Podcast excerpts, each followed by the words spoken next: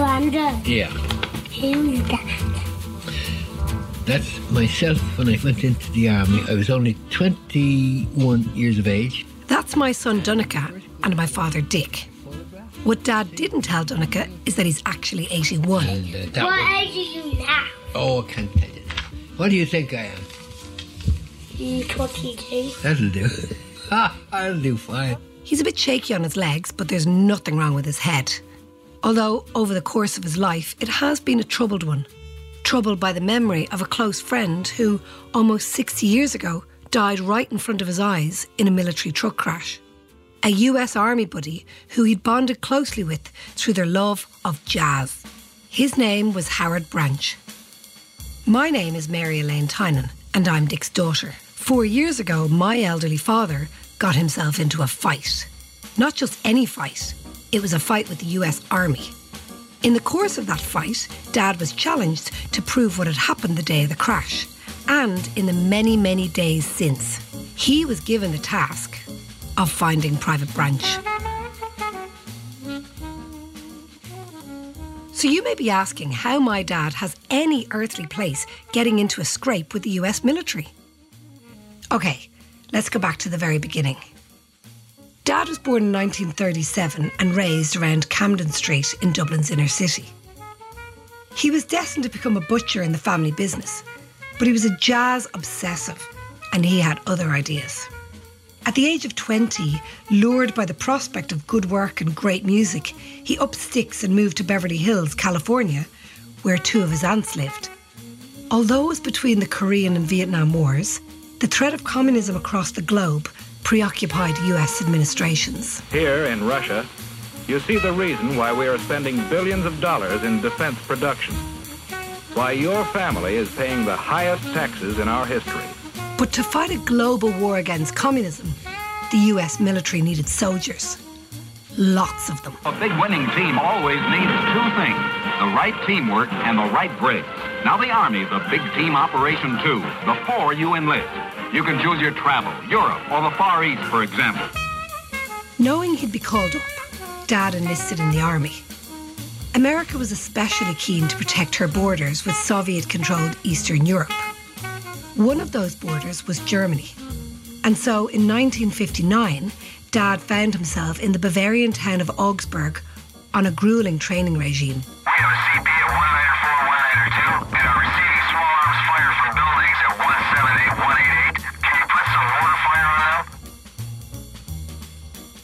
But it wasn't all work and no play. There was an enlisted men's club on the compound. And that meant jazz.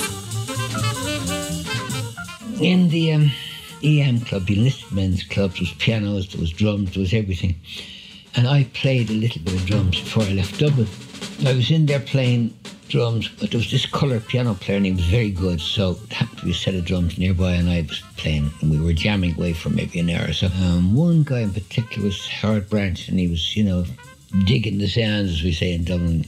So Howard hung around afterwards and we're drinking coffee at the machines and he said, yeah, man, you're cool. I took that. Oh, yeah, you're jazz head. Jazz guys have a funny way of talking. Their lingo is totally different. Everything's cool and hip and all the rest. Anyway, and because he said his brother back home was a trumpet player. I said, oh, really? Yeah, Branch. Okay. So we became cool, and I said, you know, where I live, Dublin, we got a great jazz scene. We got some really, really top players. And I said, yeah, I can't wait to get back there. I'll be visiting in a few months. And he said, yeah, I'd love to visit that place. Yeah, wow, because I missed the jazz. I said, yeah, it was really cool. And then as we came nearer the time, he was in there in the EM club. After we finished playing, I said, yeah, I'm going to Dublin in a couple of weeks. Oh, man, that'll be good. Love to go there. Yeah, love, really would. I, I didn't say anything. Yeah, you'd, you'd love it. I said, but then specifically about a week later, he says, listen, I can get some leave the same time as you. How would you feel if I went there? Well, he caught me flat footed. Immediately, I started thinking, how would people in Dublin react to Howard? He's black. Because I recall, before I went to America in the first place, seeing some guys abused physically, verbally. People from maybe the College of Surgeons in Stephen's Green area. Go back to Africa, black fucker and stuff like this. I never forgot it because I was young at the time. But before I had a chance to even voice my concerns to him, he came out with this, ah, he's like oh, all the white, other white motherfuckers or something like that, he said. What crossed my mind was the memory of, of black people being abused in Dublin. What did you do? Did nothing. I hadn't a chance. He strode off then. He thought I was a racist, like they have in America. So you, he stomped off. He went off then. No, we didn't have much dealings with each other then. I went over on holiday for two weeks to Dublin, came back. I'd see him around the place, but we didn't really mingle. This misunderstanding hurt both Dad and Howard, damaging their special friendship. Dad hoped they'd sort it out, assumed that they would. He never imagined that he'd reflect on that moment over and over again for decades. But we wouldn't even be talking about this today if it weren't for the events of the 27th of April, 1959.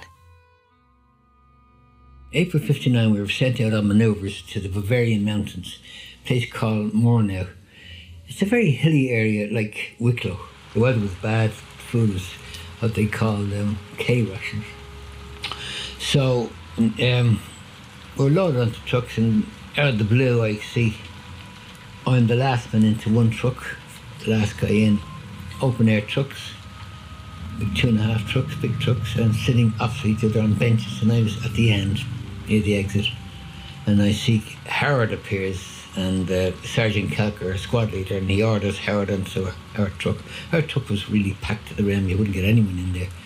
So Howard sees another truck approaching and he says, Oh, Sergeant Kelker, uh, no room in this truck. I'll get into the next one. I don't know whether he had spotted me or not, but I certainly had spotted him. So the sergeant said, Oh, get up there, it'll take ages for that other truck to arrive. So I hushed up the guys and he jumped in beside me. No, he's actually opposite me. I was sitting opposite him. So, was there enough room on the truck for him? Not really, but you know, you can make room if you have to make room, you know, by turning sideways or whatever. So. The reason I ask this seemingly trivial question is that the simple act of making room for Private Howard Branch on a military truck that day became the defining moment of what was to live with my father for the rest of his life. He had made room for Howard Branch. We start descending this very steep hill, a dirt road, but a muddy dirt road, and each side this um, a barbed wire, flimsy type barbed wire fence, I'd say. It wasn't really a full one with four or five strands to it. I think it was only one or two. But I, I just noticed them anyway. And um, the driver was driving fast, I noticed, really fast, because we shouldn't have been driving that fast down a precarious thing like this road. And uh, was bumping all around, and I'm at the end, you know, at the truck, so I just looked up there.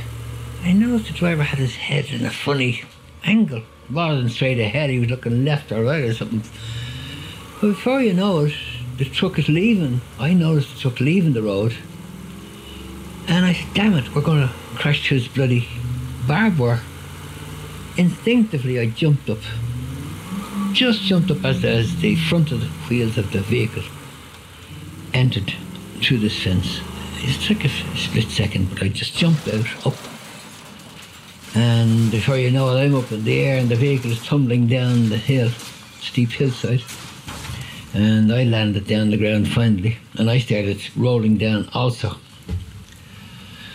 So uh, you can imagine their equipment and stuff, and then the moaning. I looked over and then I saw, I thought it was Howard. It was Howard. He was on his back, his arms spread, blood pouring profusely, profusely from his ears, his nose, maybe his mouth, all over the thing. And he was like, um, obviously unconscious. I went over and I said, Harry, okay? And I just sort of saw him. No response to where He was gone. He was out. And I said, Jesus, he's bleeding to death. I mean, the blood was too profuse. It came out. And looked around me and other people groaning and moaning and stuff. I didn't black out, but I was definitely in shock. Everything was a blur and there was a lot of personnel, a lot of activity taking us and moving us, stretchers, into whatever. And um, back to the uh, Munich Army Hospital. So I've a visit from Sergeant Kelker, my squad leader. I asked him, I quizzed him about the other casualties. And I said, uh, what about um, Howard uh, Branch, my buddy? And he looked at me for a while and uh, he said, no, he didn't make it. Oh. Okay. "Ah," And he said about Howard, he said, oh my God, I feel kind of guilty. Sergeants don't normally talk, share things like that to private first class. They normally, you know, are in a different class, higher class than you. But I guess he felt guilty. He said, yeah, he, I felt guilty. I feel a bit guilty. I ordered him onto the truck and he said he'd wait for the next one because the truck was filled. And I wonder if he hadn't been on that truck. So he left it at that. So I said nothing because I was kind of taken aback. And um, it resonated with myself because even though sooner gone, I said, Yeah, you're not the only guy that feels guilty. Because at that moment, I felt the same guilt that he's said. So the pair of us were in a, on guilt trip separately but together.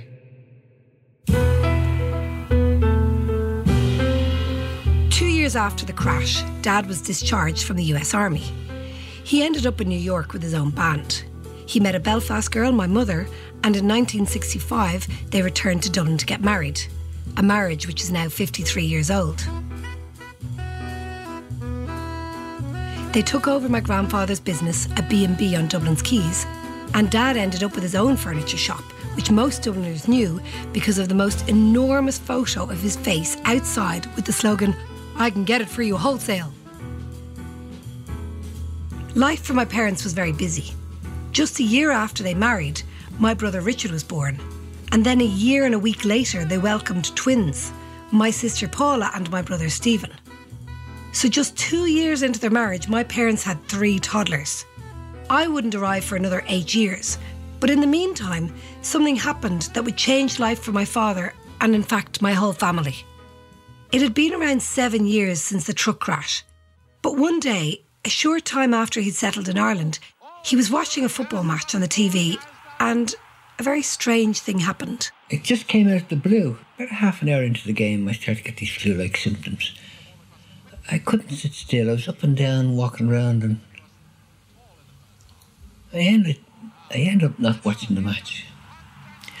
Then, when I went to bed that night, um, I was restless. I couldn't, I may have fallen asleep briefly, but I know I awakened a few times, a couple of times that night. And then the next day, like, there was no flu-like symptoms. It was okay, and everything was fine for maybe a few days, maybe a week even.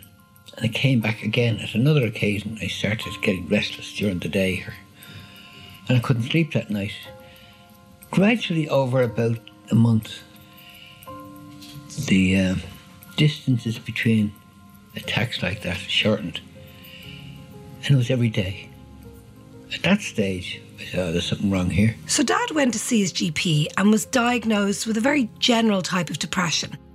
He was given some medication, which he took very briefly. Over time, the attacks decreased and eventually it seemed to resolve itself, but it never fully left him. Over the years that followed, Dad was plagued with sleeplessness, anxiety, and a general sense of malaise. When I look back on it now, I realise he was always a little bit anxious and a worrier. But because he worked every day and got on with life, it was never really an issue. I just thought it was his personality. It took me a while to get to understand the subconscious and guilt correlation. Uh, because it's, I suppose I felt like it's not a good feeling to feel guilty. Mm-hmm. Not a good feeling. So sometimes after that, when I'd see a war movie on telly or something or anything involving vehicles getting struck by enemy fire, for instance, because that's a similar thing, really. You just and I wouldn't feel too comfortable there, and I'd switch channels. So I what was I doing subconsciously but correlating the accident to my guilt and therefore avoidance? Or in Dublin on the street, if I saw a colour guy that looked like Howard, When I go to prayer meetings or go to mass, I pray for him. So obviously, I must feel some guilt. From the 1960s, over the course of the next 40 years, my father lost both his parents and his brother. Then, in 2008, my brother Stephen died. Dad, like all of us, really struggled with the loss of my brother. And the death only added to the anxiety and occasional bouts of depression that Dad was already battling. Four years ago, while discussing his anxiety with his doctor, Dad happened to mention the US Army accident that had taken place in Germany all those years earlier. The doctor suggested that he might be suffering from post traumatic stress disorder, or PTSD. Dad knew nothing about it, but he learned quickly enough, and he realised that it perfectly described his symptoms. Anxiety and depression, maybe panic attacks or anxiety attacks, having some types of social phobias, uh, and even feelings of uh, extreme guilt or shame over what's happened. Because the event that seemed to have caused it was a military one, Dad contacted the Veterans Association of the US Army. He explained the situation and they arranged for the Irish Embassy in Dublin to send him to see a psychiatrist. Well, the result was conclusive. According to the experts, he had indeed been suffering from PTSD for all these years as a direct result of the accident. They told him that there was treatment that could help him. But at 500 euro per session for at least 20 sessions, it would be costly. So Dad applied to the US military through the Veterans Association for funds to pay for this treatment. And this is where the story gets interesting and actually quite baffling. Dad sent what we believed was all of the necessary documentation, including his diagnosis, by their psychiatrist. It seemed to open and shut. But then one day he got a letter and then a phone call from the Veterans Association, and their tone seemed to have changed. Yes, we have your records from the psychiatrist that he diagnosed you as post traumatic stress. I know you were in an accident, but there is no evidence of any casualties involved. Feel badly treated, that's not the word I'm looking for. Anyway, that's the situation. Well, what have they said about your friend, Howard? They rang me once or twice and say, Have you any idea where Howard Branch lived pre military? Before he went into service. I said, No, I don't, but you have everything on record. You sent me my records when I sent for discovery documents. They went back 50 something years and sent me a pile of them. So you have my records. You gotta have his enlistment records. And you gotta have, if he's alive and you don't know where he is, then you'll have discharge records. So they don't know about him dying. They can't. Pr- that. So are you sure he died? So the upshot of all this is that the Veterans Association wants new evidence that will prove it all happened the way Dad says it did. They're claiming, to our absolute shock, that they don't have it. Dad's at a loss about how to get this evidence and he wants me to help him, which of course I will. But the only issue is that we're all privately wondering if this man did actually die. We begin an online search, and Dad gets stuck in, despite his very basic computer skills. I typed in on the computer U.S. Army personnel uh, records. Okay. So We search and we search for days, but we're not coming up with anything. Lots of Howards, lots of branches, and actually a surprising number of Howard branches, but none who died on April 27th, 1959. And then, on the brink of despair, this happens. what's the same one? What does that say? Does that PFC Company D. We got him. Crazy Dick. Oh my god! Oh my God! Again. Where is he? Doesn't matter. Bring that back down and see. Make the thing bigger. What is that? That's his gravestone. Yeah. That's his actual grave. Yeah. Howard Watson. PFC Company D, Second Infantry. We got him. Nearly Uncle Sam. Uncle Earth. Bastard. What we'd found was Howard Branch's gravestone on a genealogy website. All the details matched his army division, squadron number, date of death. So it turns out I was wrong. We all were. And Dad was right. Howard did die. And I feel bad now. I think we all do. My poor mum has lived with this longer than I have and is bound to have had her suspicions. Yeah, they must be all laughing at me privately. I don't blame them. 60 I years. think I was starting to doubt that they died. I figured you went to hospital, they went to another hospital because they were more seriously ill. But then- they came out of hospital and they sent them home. Dad seems reinvigorated. I don't want to kill the buzz, but I asked him to reread the letter he received from the military a few weeks earlier. We do not have sufficient evidence to verify your stressor other than you were involved in a truck accident. We cannot confirm any casualties related to that event. In a nutshell, the US military are asking us to put the truck crash and the death together. All we've found is Howard's military grave. It confirms that Howard died on the day of the crash. But did he die in the crash? We go looking for proof, something that puts the two events together. We turn our attention to searching local newspaper records around Howard's hometown of Mound City, Missouri. And then. here we go. Oh my God. Hmm. Branch Right Set Friday. Read that. Branch, who was killed April the 27th. Branch graduated from Southern Illinois University in 1958. He was killed near Munich, Germany, when an army vehicle in which he was riding overturned. He graduated from Douglas Township High School. He leaves his mother, Mrs. Maggie Branch, an elementary school teacher at Mounds, brother London Branch, a senior music major at Music. SIU. London Branch. Bingo! We now have a name for Howard's brother, London. But what are the chances of finding him alive or actually finding him at all? London Branch, are you out there? I go searching for London, and Dad shows me what he has to send to the American military, including a screenshot from his mobile phone. Except it's a screenshot Dad style. He's actually made a photocopy of the screen of his phone. Look, it looks a bit weird, Dad, that you've got a photocopy of your actual phone. I mean, mm. did you put the phone onto I- the photocopier?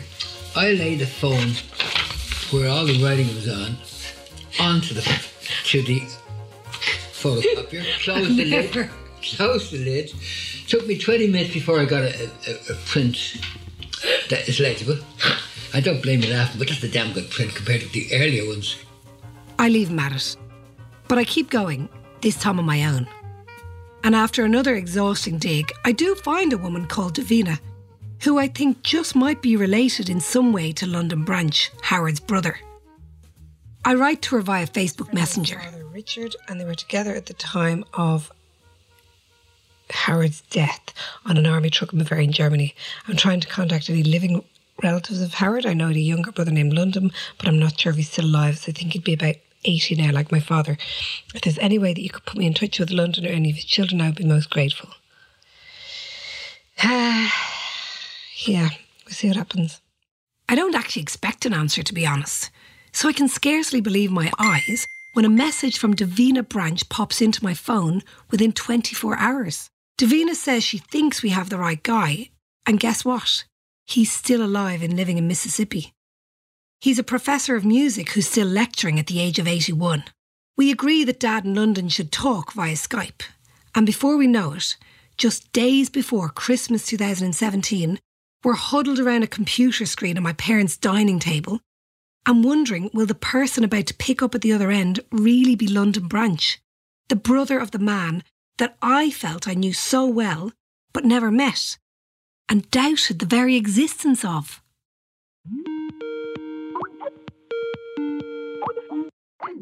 There are connection problems, and we wait and we wait. And suddenly, an image flashes up on the screen of the laptop. It's the face of an old, strikingly kind old black man with beautiful grey hair. Oh, yeah. Oh, look. Yeah, that's. oh, well, well, I'm, I'm seeing you and hearing you loud and clear. Can you hear me, uh, London? Dr. London? Okay. Do you know who I am? I do not. Okay. It may come as a bit of a shock and maybe a happy shock. I was uh, with Howard in the army, in the same company, on the same vehicle that the unfortunate accident occurred in way back in uh, 59, 27th of April. And possibly, more likely, probably, I was the last gentleman to see her bereaved brother alive. And I'd just like to say it's an honour to meet you, his brother. And if I can't talk to Howard, well, you're, you're, you're fine with me. Well, it's interesting because he's been present in this house for the last year. And I don't know what has brought that about, but his presence is always here. Uh, I, I Well. always feel him. Yeah. Yes, yes. You don't happen to have a photograph handy? I do have a photograph handy, oh. as a matter of fact. I'd love to see his face again. Oh, boy, let's see. Now, this is a picture of when he was in college running track. Oh, he's more handsome than I remember. Yes, indeed. Yes, all the ladies considered him quite handsome. Oh, I'm sure they did. You're damn right they did, and so they should, by the way. I wish I had his looks. I'm not too bad, but I'm not as handsome as Howard was. we had a great re- report together. It's so strange to look at him after hearing so much Oh, about him. Yeah, yeah. Yes. I never. He's never out of my thoughts. You know, he's been in my thoughts for the last fifty-eight years. Mm-hmm. Well, I'm I'm I'm so pleased to talk with you, and pleased to know that you knew my brother and uh, and have uh, have thought about him all these years. Yes, yeah. I was born in 1936, so I'm I'm two years younger. Um, he and I were great friends, in addition to being brothers he kept me probably from flunking out of college. The fellas would come by to get me to go to a party, and I'd be on my way out the door, and he'd grab me by the coattail. Nope, that's not what you're here for.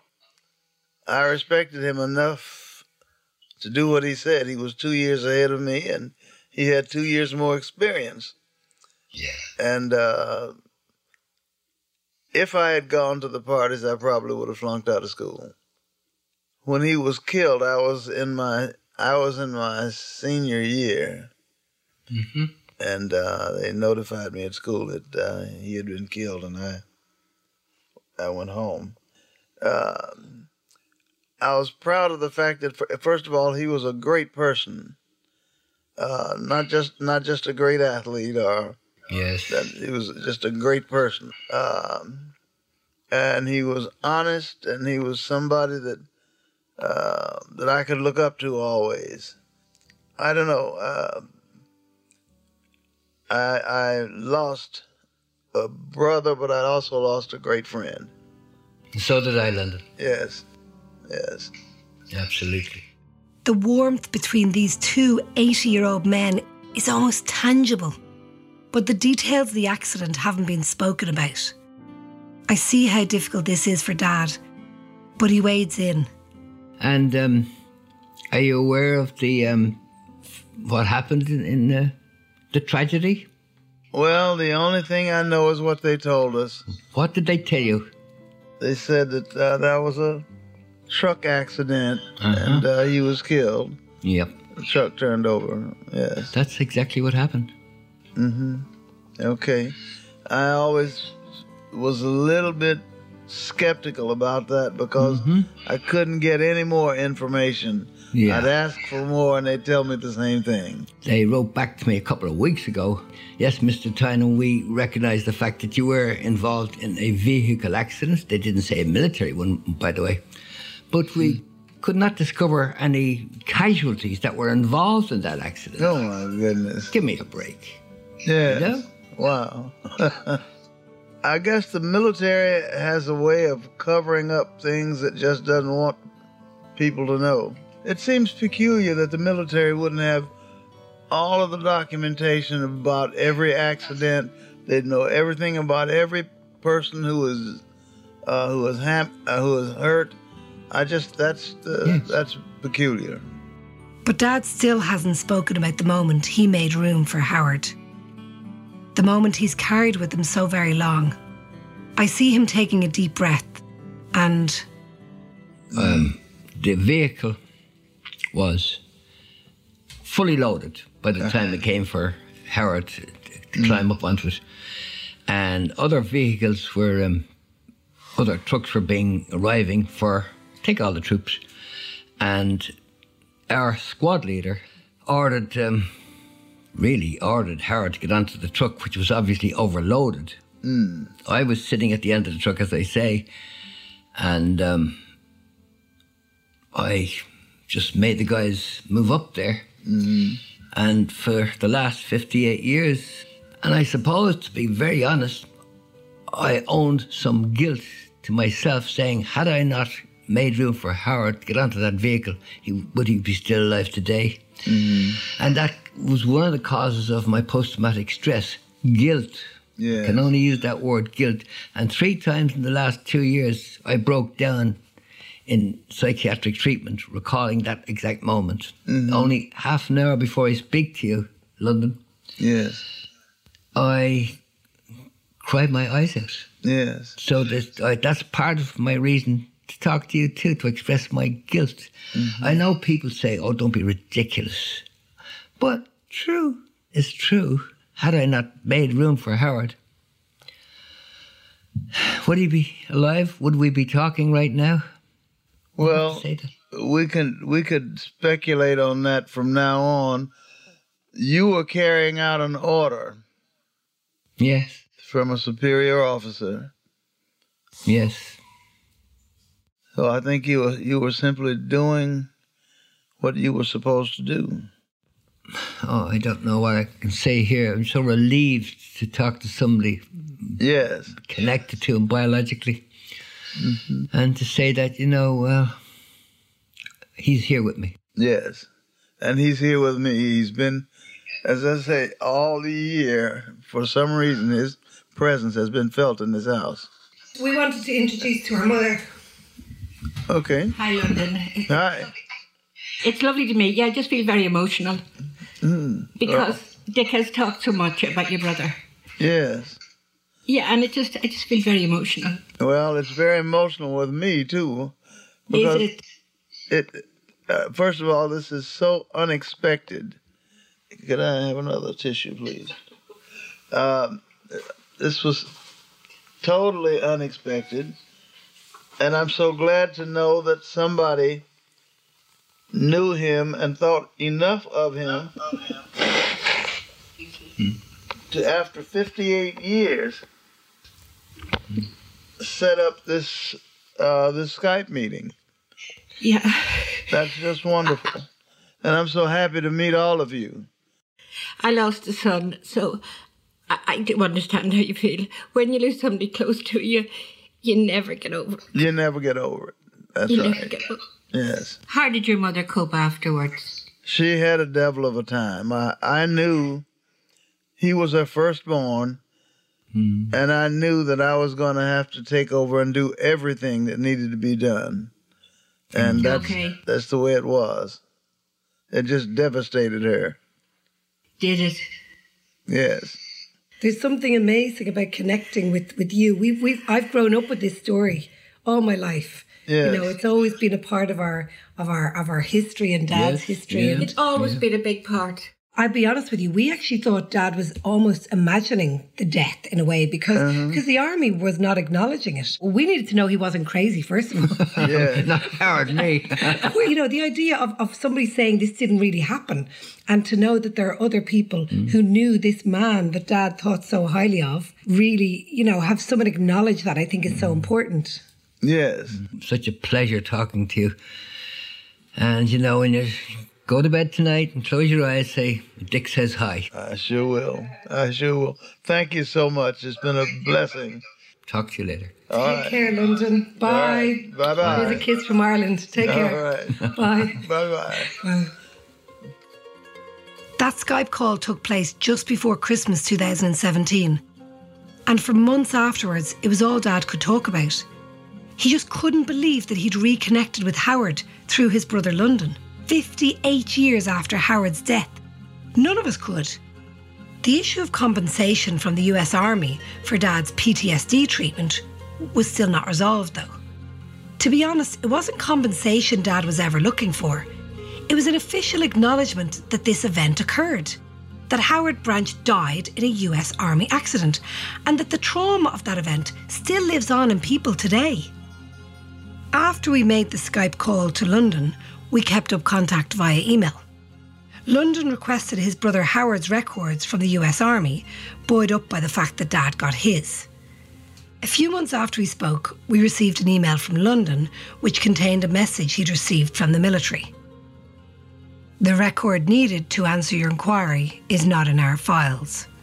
If the record were here on July 12, 1973, it would have been in the area that suffered the most damage in the fire on that date and may have been destroyed. As winter progresses and we move into 2018, Dad continues to wait for an official response from the US Army on his PTSD claim.